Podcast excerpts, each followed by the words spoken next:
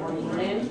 It's good to see everyone here this morning um, as we uh, are on uh, the tail end of the month of July, moving into the uh, beginning of August.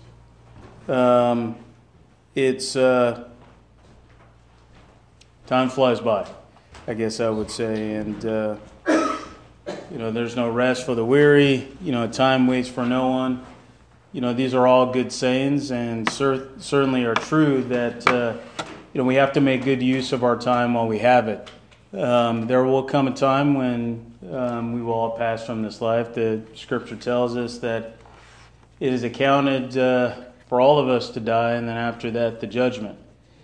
Um, I know that uh, Father's Day was about a, a month ago, um, but I was uh, having a conversation with um, with a, a, friend of mine um, from back in college about what it means to be a man, and that's what I want to talk about this morning. And I want to start off with reading a poem that he and I had to memorize uh, when we were in college. Um, don't know the author of the, the poem, but the title of the poem is uh, Test of a Man. And uh, I'll read it for you this morning. It says, The test of a man is the fight that he makes, the grit that he daily shows, the way he stands upon his feet and takes life's numerous bumps and blows. A coward can smile when there's naught to fear, and nothing his progress bars but it takes a man to stand and cheer while the other fellow stars. It isn't the victory after all, but the fight that a brother makes. A man, when driven against the wall, still stands erect and takes the blows of fate. With his head held high, bleeding, bruised, and pale, is the man who will win and fate defied, for he isn't afraid to fail. And uh, I think that's a, a beautiful poem. Um, and uh, um, it's something that we had to memorize while we were uh, pledging for the fraternity that uh, he and I uh, became members of. But uh, I got to thinking about that poem and really what uh, makes a man, um, and not just what the world says a man should be, but you know what the Scripture says a man should be. Um, we all know what love is, and there are two commandments in the Scripture that uh, are both of which are, are, have a foundation in a love of self-sacrifice. You've heard me say that before many times. Um, you can go back and look at First John. Um, even uh, going back to reading the, the words of, of Jesus Christ as, as he talks about the golden rule or the commandment that we ought to love our neighbors as ourselves. Um, and what he says is that a love of self sacrifice um, requires, uh, first off, a love in a loving God, uh, loving God with all of your heart, your mind, and your soul, um, and also loving others as you love yourself, or putting the um, the wishes and well being of others before the wishes and well being of yourself, and that's what love is. Mm-hmm. Um, love is the foundation of our faith, for we know that it is only through Jesus Christ. Well, let's start off with God. It is only through God's love that uh, He gave His only begotten Son to die on the cross for all of our sins. John, the third chapter, and verse number 16. We also know that it is through the, the love that Christ had for His Father that He also remained obedient until death um, as was commanded, uh, as, as God had commanded him to do. Amen. And then certainly um, it is out of our love for God and for Christ that we have an opportunity to be with both of them in heaven. Um, so love is the foundation. It is the uh, the impetus of the reason why we're here this morning, um, and the reason why we call ourselves disciples of Christ or Christians. So when I, I think about that, I think about that uh, the fact that uh, the test of a man really isn't anything other than his or, as the scripture would, would say, his or her ability uh, to love to the degree of being able to sacrifice oneself for someone else. Mm-hmm. Now, I say his or her because the there are a number of you know so-called philosophers out there that say that the uh, the scripture, the, the, Bible, has a um, has a bias for men. Um, that uh, that you know there's some misogyny involved in in in the words of God, and we know that's not the case. Um, I can give you a couple scriptures, but one in particular jumps out to me in Galatians, the third chapter, um, in starting at verse number 26, uh, where Paul told the church in Galatia, "For ye are all children of God by faith in, in, in Christ Jesus." For as many of you as have been baptized into Christ have put on Christ. Mm-hmm. There is neither Jew nor Greek, there is neither bond nor free, uh, there is neither male nor female, for you're all one in Christ Jesus. Um, and that's certainly uh, the case that you know there is no distinction between the genders as it uh, as it pertains to God. Um, you know, we can as a matter of course, I guess I would say, is the scripture does not, um, certainly the New Testament scripture, is does not lend itself to teaching one how to be a good Christian man or teaching one to be a good Christian woman. Uh, the New Testament scripture is designed to teach us how to be good Christians. Amen. Period. Or, and I use that word um, maybe maybe in the not maybe in the, not in the right context because there's no such thing as a good Christian or a bad Christian. There's just a Christian. So the Scripture is really designed to teach us all how to be Christians. And if you go back and you look at the uh, uh, Acts, it says that uh, Christians is a was a moniker given to the disciples of Christ. Um, they had to come up with a word to describe them. They they, they first um, they were they were called uh, uh, Nazarenes. Um, they were called a, a, number of different things, but it says they were called Christians first in Antioch. Mm-hmm. Um, but Christian means to be a disciple or a follower of Jesus Christ. And so the New Testament scripture, its intention, its only intention, is to teach all of us how to be followers of Jesus Christ.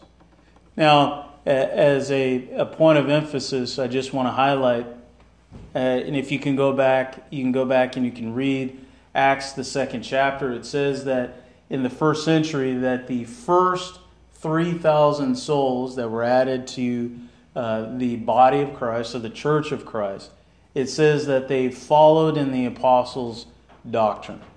And really, what the apostles' doctrine was really all about, you can, starting from what is it, the, uh, the book of Acts all the way to the book of Revelation. Um, it, those epistles, those books were written by fellow disciples of Christ. Um, Jesus himself said that I didn't come here to give my word, but my Father's word. Um, my intention, Christ's intention, if you will, if I can, uh, as he says in the book of John, um, was not to make a commandment or lay forth a, a set of principles um, that were his own, but to impart the principles of God the Almighty. And the same is true with the apostles' doctrine, mm-hmm. is they are not imparting principles and laws that are their own, but simply regurgitating, imparting lessons that the 11 men and Paul being apostle out of due time, learn directly from Christ Jesus, which Christ Jesus directly got from God the Father. But I go back to uh, Galatians, the third chapter, here for a second. And I want to emphasize one thing in, in verse number 27.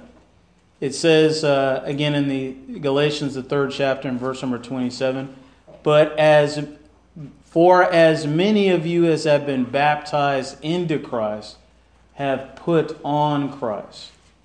And as we get into the lesson, I'm going to refer back to, to that verse because I think that's extremely important as well. Is that as, as all of us, male or female, um, Jew or Greek, bond or free, um, as we have been baptized into Jesus Christ, as we have gone down in the water grave of baptism, as uh, Peter preached in that first Pentecostal sermon um, in Acts, the second chapter, and verse number 38 um, and is referenced in um, Acts, the sixth and the eighth chapters, that when we went down in the water grave of baptism, something happened to us. Mm-hmm.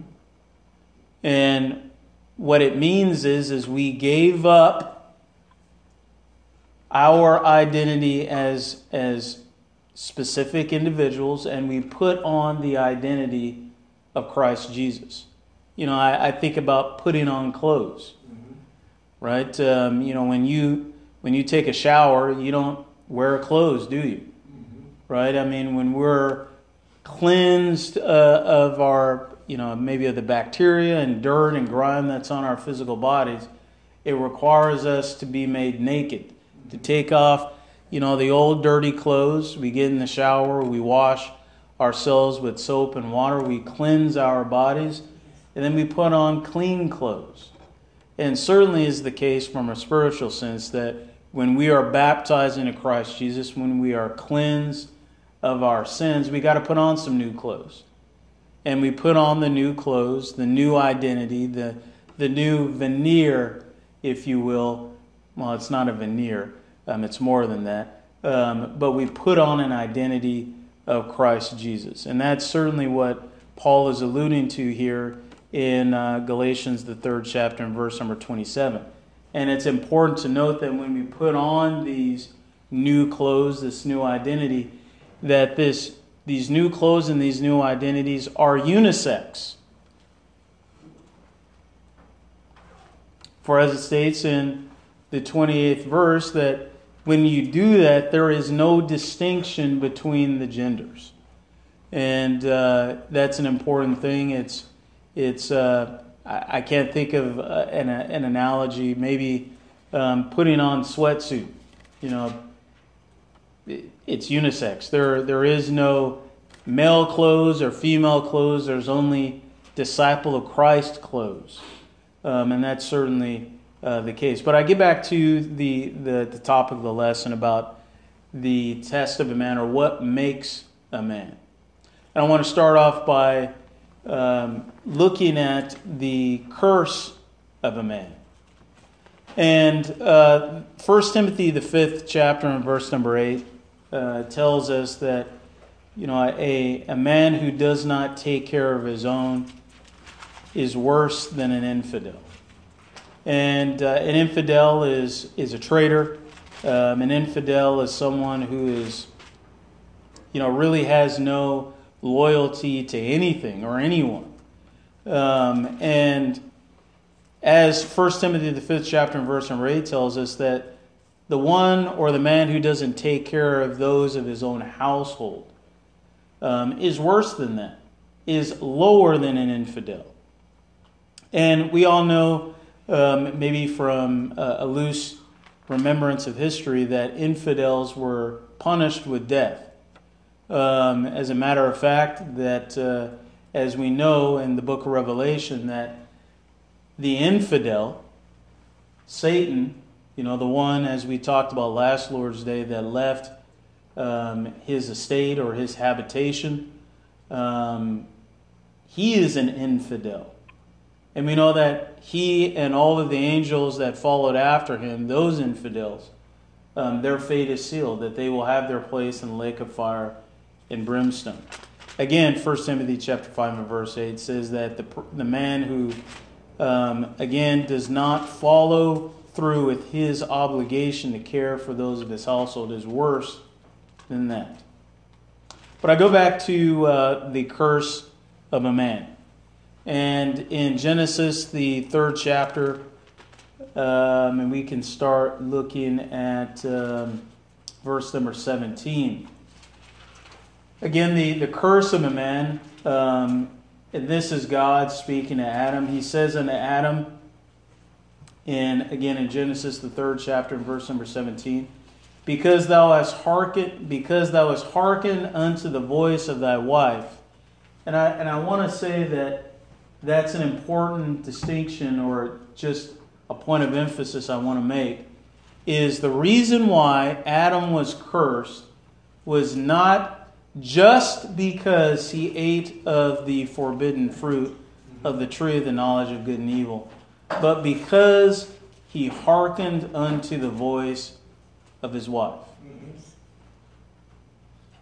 I'll let that just kind of resonate for a few moments as we continue on with the lesson.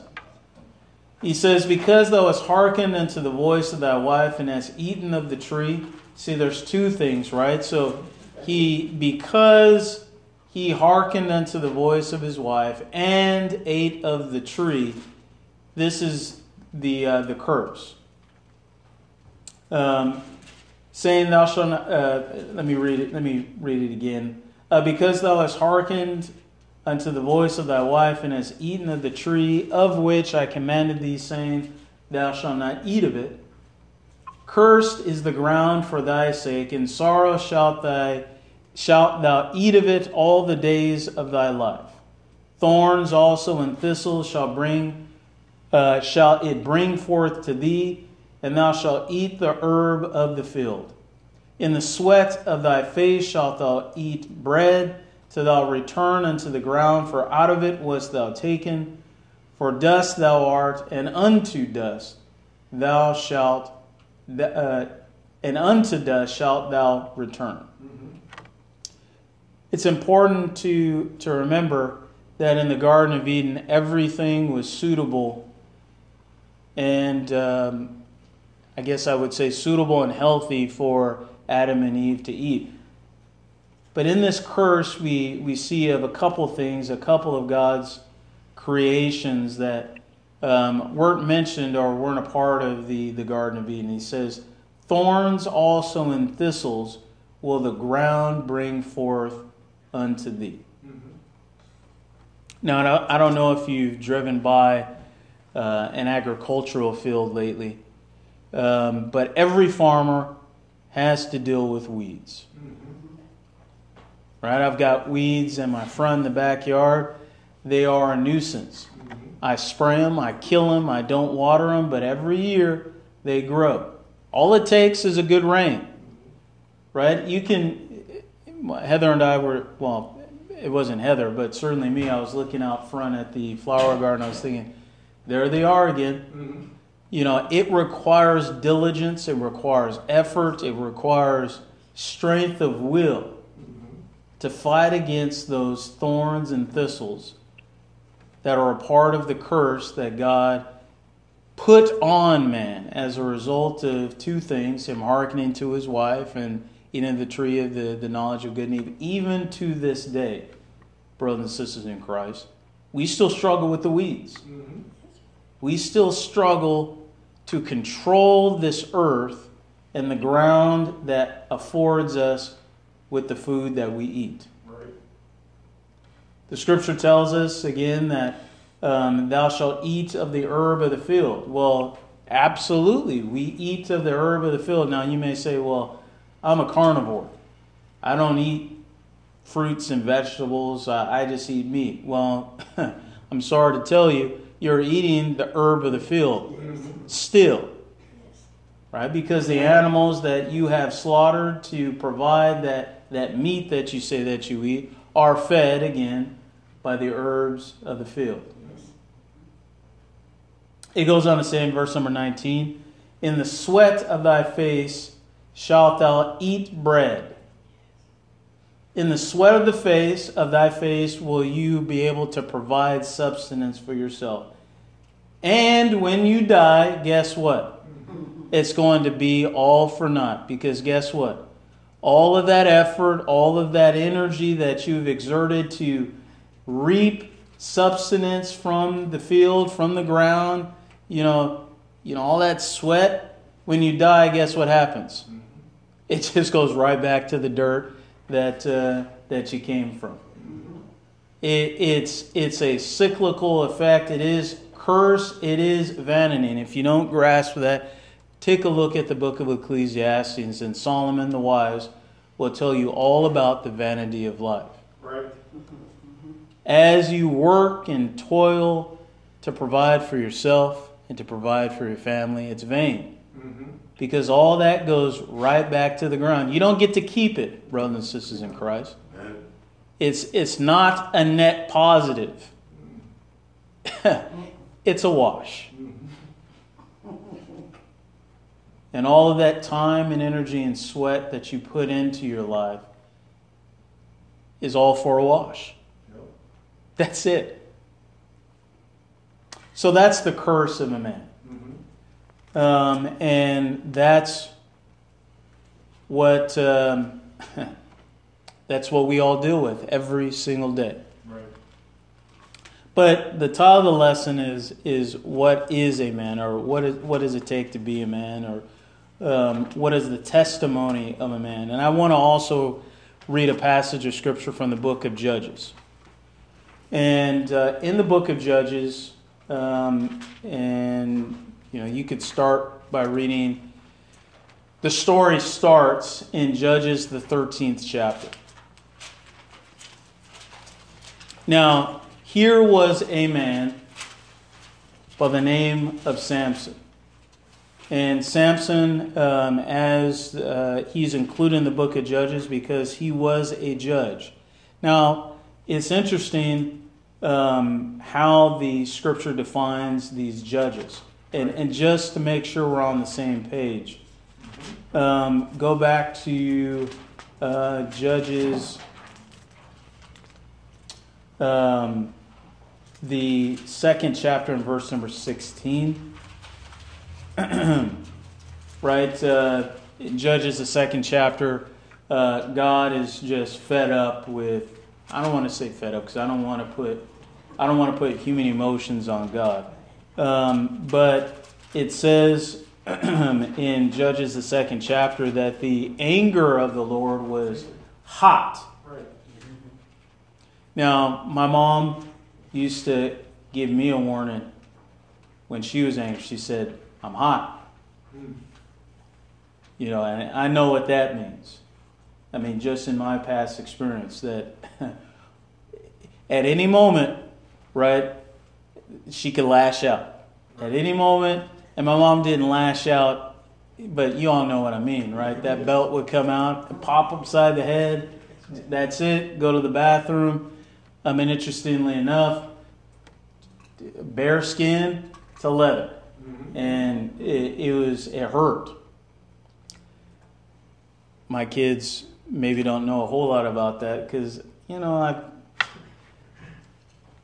I get hot, um, but uh, you know different strokes for different folks. Literally, uh, my strokes were bare skin. They had a little layer of fabric uh, between their bare skin uh, when uh, when they made mom or dad angry. But I digress. Mhm. It says again in Judges, the second chapter, and verse number 14, that the anger of the Lord was hot against Israel. And so from time to time, he delivered them into the hands of spoilers that spoiled them.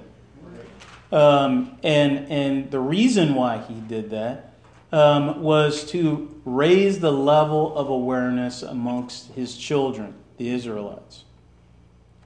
Nevertheless, being the loving, con- uh, the, the Father that He is, one who is full of mercy and loving kindness and, and all of those things. In verse number 16 of Judges, the second chapter, it says, Nevertheless, the Lord raised up judges which delivered them out of the hand of those that spoiled them. Right. And yet, again, there's a word here that is interesting. Starts with the letter H. I'll say it here in a second. And it says, And yet they would not hearken unto their judges, but they went a whoring after other gods, and bowed themselves unto them.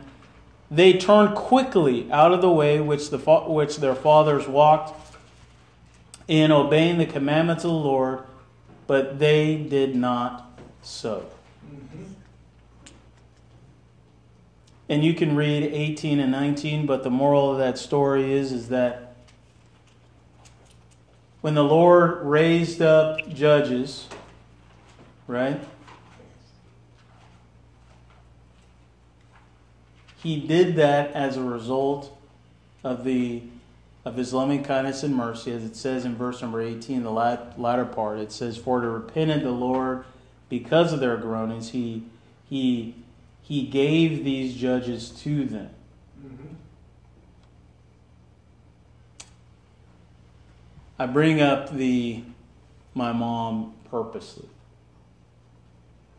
Um, not to say that, uh, again, not about the spankings in particular. That was a digression. But, you know, when my mom was hot and she spanked me, I always appreciated it afterwards. Mm. That's a good, uh, just, just a, I didn't appreciate it at the time. I thought she was a bad person. Mm. I thought, how could she say she loved me and caused me so much pain and anguish? I remember, well, y'all remember, you know, that, that, that one weapon I remember it. I remember it, and I, I put my hands behind me. She said, if you keep putting your hands back there, I'm to I'm gonna whip you all up on your hands and your arms. And so I tried the defense technique of putting my hand back there to, you know, to, to, to ward against the pain of the stroke. Mm-hmm. And it kept coming. Whap, whap, whap, whap, whap. I remember one time it was so good, so effective, that I couldn't sit down for dinner that evening. Mm-hmm. But I always appreciated it afterwards because I understood what I did because she always explained to me what I did wrong. She always explained the behavior that she was looking for and the reason why I was getting this spanking. I look back, obviously, as, as an older man, um, and I certainly understand where she came from because I was a hard headed kid. I, I would have spanked me um, if I were if I were uh, my father, right, or or a parent of myself. Um, and I would say the same for all of us. We, we understand how difficult it was to, for our parents to raise, to raise us. Um, but she always stopped. When enough was enough, she stopped. And certainly the case with God, that He oppressed His children, and when enough was enough, He raised up judges. But as a child, as a stubborn, hard headed kid, as the the Israelites were stubborn and hard headed. They hearkened not to the words of their father, and they went back to their old ways, and guess what happened? He spanked them one more time. So, just, just to lay that foundation out of what the judges were, they were a, an act of mercy and loving kindness on the part of God to relieve them of a temporary discomfort that they were feeling, being oppressed um, by other nations. By the time we get to uh, Judges, the 13th chapter, um, we read of a woman, um, a man and a woman. says uh, there was a certain man of Zorah, the family of, uh, of the Danites, whose name was Manoah, and his wife was barren and bare not. And it always seems like the, uh, you know, the, the woman you know, two sets of parents, right, who have no hope of having children, they find hope through God. Right. And uh, uh, an angel appeared unto the unto the woman and said, uh, "You're going to bear a son." Right. And in verse number five, it says that this son will be a special son, right. and you can't shave his head because he's going to be a Nazarite. And there are other Nazarites um, in the scripture. Samuel was a Nazarite. Um, and if you go back and you read, um, I believe it's, I want to say it's First Samuel. Um, he was also born to a woman that was barren, right. and she gave birth to Samuel in her old age. And yes, an angel did visit her and said that I believe his mother was Elkanah. Um, and Elkanah said, if you give me this son, and some, what is it, Hannah? Hannah. Sorry, Hannah. Hannah said, if you give me this son, I will devote him. I will give him over to you, God, Yes. for your service. And he also was a Nazarite. Um, but Samson was a Nazarite, and his father and mother were absolutely, absolutely beside themselves with their love for their son. So much so that they bent over backwards for their son. Now, if you if you understand that the the, the mother and the father um, they hearkened unto the voice of the Lord, and they did not cut his hair. He had long, flowing hair, um, and Samson knew just as well as his mother and father knew that as long as his hair was was not shaven, that God would endow him with strength. And it says that as a child he slayed a lion. A manifestation of the power that God gave him as a Nazarite and as a judge. But he didn't know he was a judge. He knew that he was a special child, but he wanted things his way. Right. Every single time his parents presented a, a wife to him, a, a wife of the nation of Israel, he shunned that wife. And he told his parents, Listen, I don't want any of those women. I want a wife of the Philistines. You can look at uh, John, or excuse me, Judges, the 15th chapter. It says, But it came to pass within a while after, in the time of wheat harvest, that Samson visited his wife with a kid, and he said, I will go in to my wife into a chamber. But her father would not suffer him to go in. And her father said, I verily thought that thou hadst utterly hated her. Therefore I gave her to thy companion. Is not her younger sister fairer than she? Take her, I pray thee, instead of her. And guess what Samson did? Well, Samson didn't take no for an answer. And so what happened was is and you can read all through Judges the 15th chapter not only did he destroy their substance but he killed a number of people in his anger because the woman that he wanted was not afforded him. In John, uh, excuse me, I, I keep saying John, in Judges, the 16th chapter, uh, starting at verse number 1, it says, Then went Samson to Gaza and saw there a harlot, and went unto her. And this is a Nazarite, mind you. This was supposed to be a man of God. But he wanted to do things his own way. He did not hearken unto his parents, and he certainly did not hearken unto the Lord. And so he, he went into Gaza. He found this, this uh, woman of ill repute and went unto her. And it was told the Gazites, saying, Samson is come hither. And they compassed, compassed him in and laid wait for him all night in the gate of the city, and were quiet all the night, saying, In the morning, when it is day, we'll pounce on him and kill him.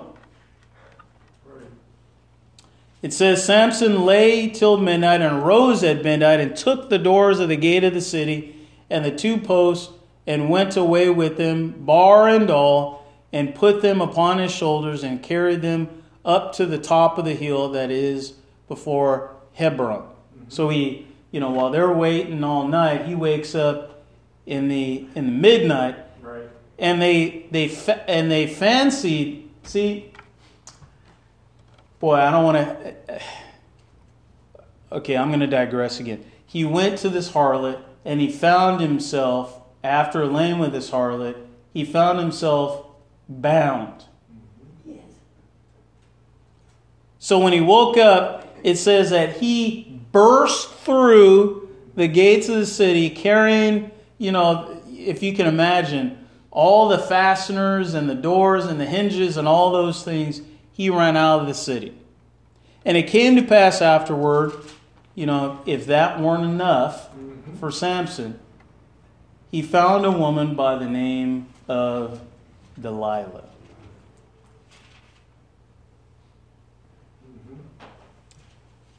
Now, Delilah was a wolf in sheep's clothing. She was a daughter of the Philistines. She was tantalizingly beautiful. How do I know this? Because Samson was a ladies' man. And so he sees Delilah, and she entices him with all of her wiles and her beauty and her ways and says, Hey, tell me the secret of your strength. Now, Samson is, he, he, he'd like to think that he's smarter than that, but he wasn't. And it says,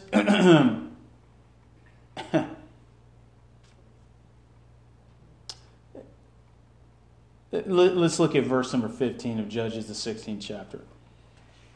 And she said unto him, and I'm going to try to use a, a, a sultry voice here, mm-hmm. as much as a, a, man can do that. She said unto him, how, canst, how canst thou say, I love thee, when thine heart is not with me? Thou hast mocked me these three times, and hast not told me wherein thy great strength lieth. And it came to pass when she pressed him daily with her words and urged him, so that his soul was vexed until death. That he told her all his heart and sent unto her, and I'm going to say this with the annoying voice of a man who is constantly being berated by his woman. I say that with all humility um, possible. There hath not come a razor upon mine head, for I have been a Nazarite unto God from my mother's womb. If I be shaving, then my strength will go from me, and I shall become weak and be like any other man. Is that enough? Will you leave me alone? And when Delilah saw that he had told her all his heart, in exasperation, mind you, she sent and called the lords of the Philistines, saying, I've got it. And guess what? She was a harlot just like the first harlot. She took her pay and her leave. You know that Samson was was um, was bound, or rather, his hair was cut while he was while he was sleeping. He was bound and he was presented to the king of the Philistines. And I'm going to stop right there for a second. I want to talk about, again, what it means to be a man. If you have your Bibles, um, turn to, uh, believe it's 1 Corinthians, which is our scripture reading this morning. Uh, 1 Corinthians, the 11th chapter, verses 1 through 3. Paul, as he has written this epistle to the church of Corinth, and if you remember last Lord's Day, there were a number of things that we would blush at today going on at the church of Corinth. Right. It, it, it, I mean, talk about Jerry Springer time, if I can use use that term. It, it was it was unfathomable, and I guess maybe non-unfathomable because they're no different than any one of us. I mean, I can't I, I can't judge them because I'm not their judge. But what I can tell you is is that there were a number of um, there were a number of faults at, in the in the congregation at the Church of Corinth that Paul had to or hoped to correct by sending Timothy and others right. to these various congregations, certainly at Corinth, uh, with these letters to correct it. And, and what he is trying to do in uh, 1 Corinthians, the 11th chapter, is to lay a foundation here that's very important. He starts off by saying, Be ye followers of me, even as I also am of Christ. And if you remember what I mentioned in Acts, the second chapter, in verse number 42, um, even in, in, in, verse number 41, it says that the, the, that the first 3,000 souls that were added to the church of Christ, it says that they followed in the apostles' doctrine, Right. right? And Christ added to the church daily such as should be saved. And so the whole idea um, with the apostles was that they were men who walked with Christ. Right. And what they laid forth is not their own doctrine, but the doctrine of Christ, whose doctrine was not his own, but was his Father's doctrine. And so Paul again highlights in 1 Corinthians 11, chapter and verse number 1 again, follow me Mm-hmm. as I follow Christ. Mm-hmm. Now I praise you, brother that you remember me in all things and keep the ordinances as I delivered them to you. Right. But I would have you know, right? He says, Brothers, I want you to follow the ordinances as I have delivered them to you. Right. But I would have you know that the head of every man is Christ, and the head of the woman is the man, and the head of Christ is God. Now you may you may look at if I were to write this out graphically, it, it's not following what you would imagine to be a, a you know an upward arrow, right? With it, you know you would you would imagine that the first part of that phrase would be the the head of the woman is the man. That's step number one. And step number two, you you would think that the the head of the man is Christ, Right. and then the very last statement being you know the head of Christ is God Correct. if I were to look at it in that. But that's not the way it's it's laid out in this verse. For a reason, of course. It says that starts off with the very first statement that the head of man is Christ and the head of the woman is man. That's important, right? You know, the head of man is Christ. That's the that's the first and foremost, right? And, Paul is a man who just stated in verse number one, "Be followers of me as a man, as I am of Christ." So it makes sense that he started off by saying, "Keep my ordinances as I've delivered unto you." But I just want to make sure you're aware of this: that the head of every man is Christ. And the head of the woman is the man, and the head of Christ is God. Every man praying or prophesying having his head covered, covered dishonoreth his head. Um, but every every woman that prayeth and prophesieth with her head uncovered dishonoreth her head, for that even for that is even all one as if she were shaven. Now, you may think, well, that's not right, or that's not fair. Go back and read the curse of a woman in the book of Genesis. You know what the, the woman's curse was? That she was going to be subordinate to the man. And that all and, and also that she would labor in childbirth. And that also there would forever be enmity, enmity between her children and Satan, the snake, the serpent. But the first one was that you are going to have to be in obeisance to the man.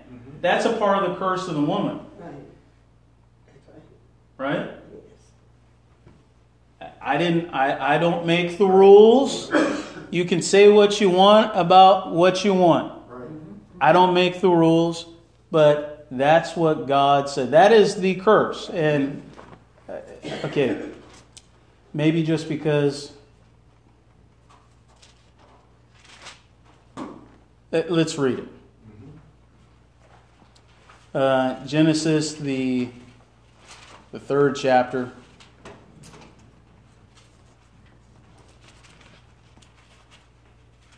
Let's find it.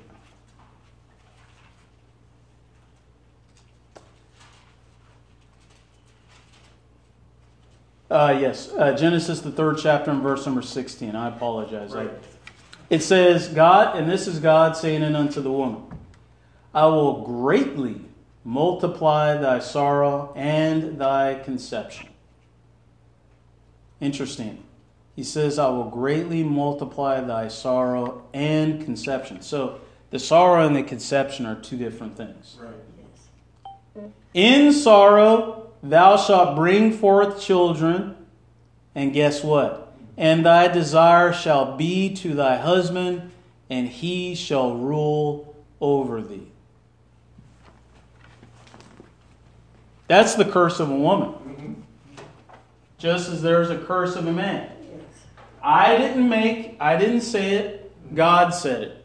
Now, if you look at what it says in 1 Corinthians, the 11th chapter, it says again that a woman who does not cover her head or does not, su- um, uh, what's the word I'm looking for here? Um, humble herself by putting and again I, I go back to genesis the third, third chapter and verse number 16 the desire her the her desire shall be to thy husband and he shall rule over her.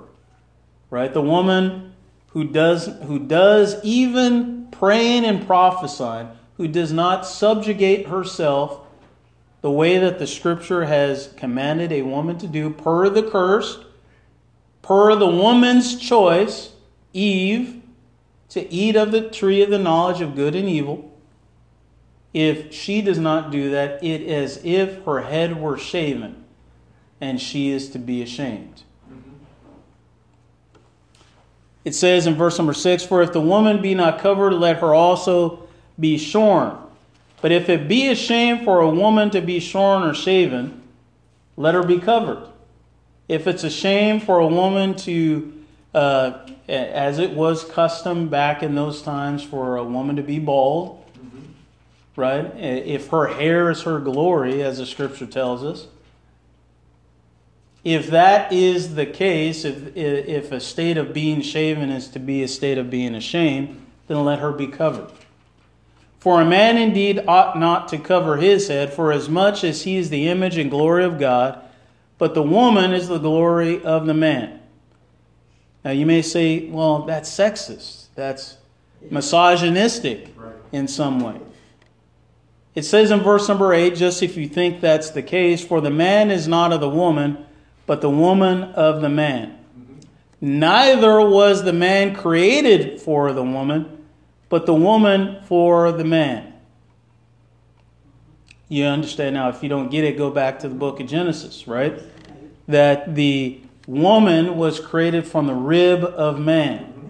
Woman was created by God because he saw that it was not suitable for man to be alone. Amen. Man needed a helpmeet. This goes all the way back to the beginning.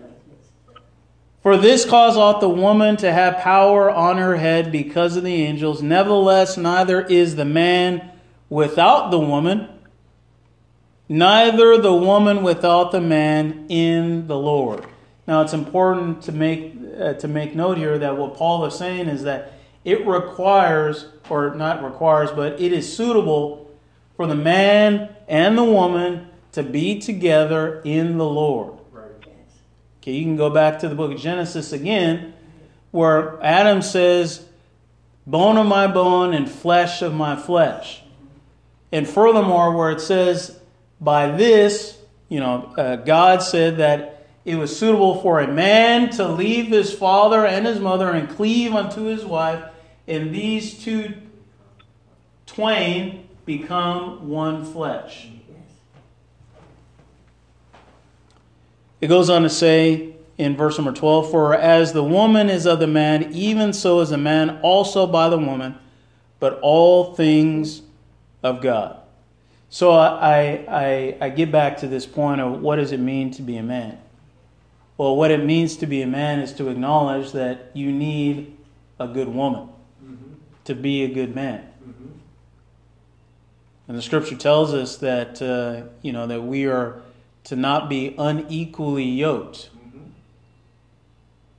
Well, I think about this that if I want to be a good man, I ought to be yoked or in a, a relationship with a good woman. Right. Amen. How do I know this? Go back and look at what happened to Samson. Mm-hmm. Samson was a good man, or he was supposed to be a good Right. man. He was supposed to be a man of God, and he forsook every woman in his life who would be a good woman for God. He forsook all of those, and he took unto himself a woman who was ungodly in every way. And guess what? He lost. Mm-hmm. If you go back and you um, look at uh, what happened to Sam, uh, Samson, he's he's he's shaven, right? His hair is starting to grow, but it's certainly not as long as it used to be. He's blind because the king had plucked out both of his eyes. Right. And he's standing there as a trophy, right? The king is having a great party, right, with all of his dignitaries in the Philistine Empire. And he's got the, the great, all you know, mighty Samson, the, the champion of the Israelites, in his, I don't know, hall of sorts where people are, you know, sipping on adult beverages and, you know, rubbing elbows with one another. And they, they you've got this shaven and ashamed. Samson with no eyes. His eyes were plucked out of his skull. And guess what he does? He bows him, he bows his head to God and he asks for forgiveness. He asks for forgiveness and he says, I'm a, and you got to understand, Samson was the type of man that anybody on the planet Earth would say, that's a man. Look at that guy. Look at that guy. He's a man. He's got a hairy chest, hairy arm, hairy head, hairy face, right? He's slaying lions with his bare hands. That's a man. Look at him. He's got any woman he could ever want. He's rich. He's he's got a doting mother and father. He's a man. But here he's here he finds himself less than a man. He bows himself down to God and he prays. What does he pray for? This is what he prays for in Judges, the 17th chapter. Uh, Judges, this, uh, excuse me, the 16th chapter, in verse number 28. It says, Samuel called unto the Lord and said, O Lord God, remember me, I pray thee, and strengthen me, I pray thee, only this once, O God, that I may be at once avenged of the Philistines for my two eyes. And so, what did he do? He got himself ready to go. It says in verse number 29 that he took hold of the two middle pillars upon which the house stood and upon on which it was borne up, of the one in his right hand and the other with his left. And he said, Let me die with the Philistines. And he bowed himself with all of his might, and the house fell upon the lords and all the people that were therein. So the dead which he slew at his death were more than they which he slew in his life. Now you got to remember that just a chapter beforehand, Samson had killed a thousand Philistines. But this is what it means to be a man. And this is what um, it means to be not just a man, but, but also a woman, but generally to be a disciple of Jesus Christ. Is to acknowledge that you are not the center of the universe. That it is only through God that you are able to do anything. Samson, being a Nazarite for God, he went to God and he prayed and he said, Just this once, God, give me the strength to do what you have intended for me to do. Give me the opportunity to avenge what has happened to me in my life. And it says he bowed himself with all of his strength and he brought down the walls of this great hall. And he died as a judge, as one who delivered his people in his death. And I think about Christ. Christ was an um, he was a man, the best man, the type of man that I want to be. That you want to be, Right. that I want my son to be. That's what a man is. It's somebody who puts others before himself, even to the point of death. Isn't that what love is? A man is a man who is willing to die for the ones that he cares about.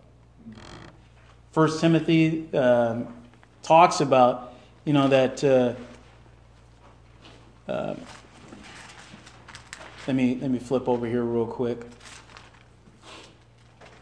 You know, as it talks about, I think it's Titus. My apologies. Yes, Titus, the second chapter, about what old men need to teach young men. He says in Titus, the second chapter, in verse number six, that the young men likewise need to be taught to be sober minded, mm-hmm. in all things showing themselves a good pattern of good works, and doctrine showing uncorruptness, gravity, sincerity, sound speech that cannot be condemned, that he that is of the contrary part may be ashamed, having no evil thing to say of you. Right. But if you notice, there's you know things that women need to be taught, Right. young girls need to be taught, Right.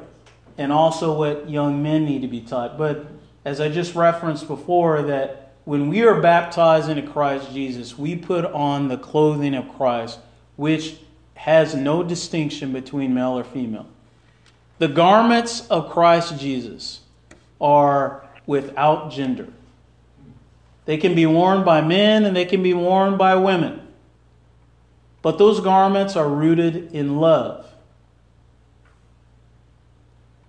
A man should be the head of his house, as the scripture tells us. But it says that a man or a husband should love his wife, even as Christ loved the church and gave himself for it. You know what that means is that the man should love his woman not just as himself, but more than himself. But the man should also love Christ and God more than he loves his woman. Adam loved Eve. Mm-hmm. So much so, and you remember I said I was going to come back to that. Right. He loved his wife so much, but yet and still he forgot about his love for Christ. He got about excuse me, he forgot about his love for God. Right. God expressly told him, "Do not eat of the tree of the fruit, excuse me, do not eat of the fruit of the tree of the knowledge of good and evil." And because he hearkened unto the voice of his wife and not to the voice of the Almighty, he was cursed with the same things that you and I deal with every single day. Because, as it states in 1 Corinthians, the 11th chapter, and verse number 3, it says, Paul said to them, uh, the church of Corinth, as he says to us today, But I have you know that the head of man is Christ. Christ dictates to me as a man the things that I should do. That is where my ultimate obeisance um, lies, is to Christ Jesus. And he goes on to say that the head of the man is Christ, and the head of the woman is the man, and the head of Christ is God. We all have somebody we, we need to follow after. Right. And the woman needs to be in subjection to her man in all things, as it states in the scripture.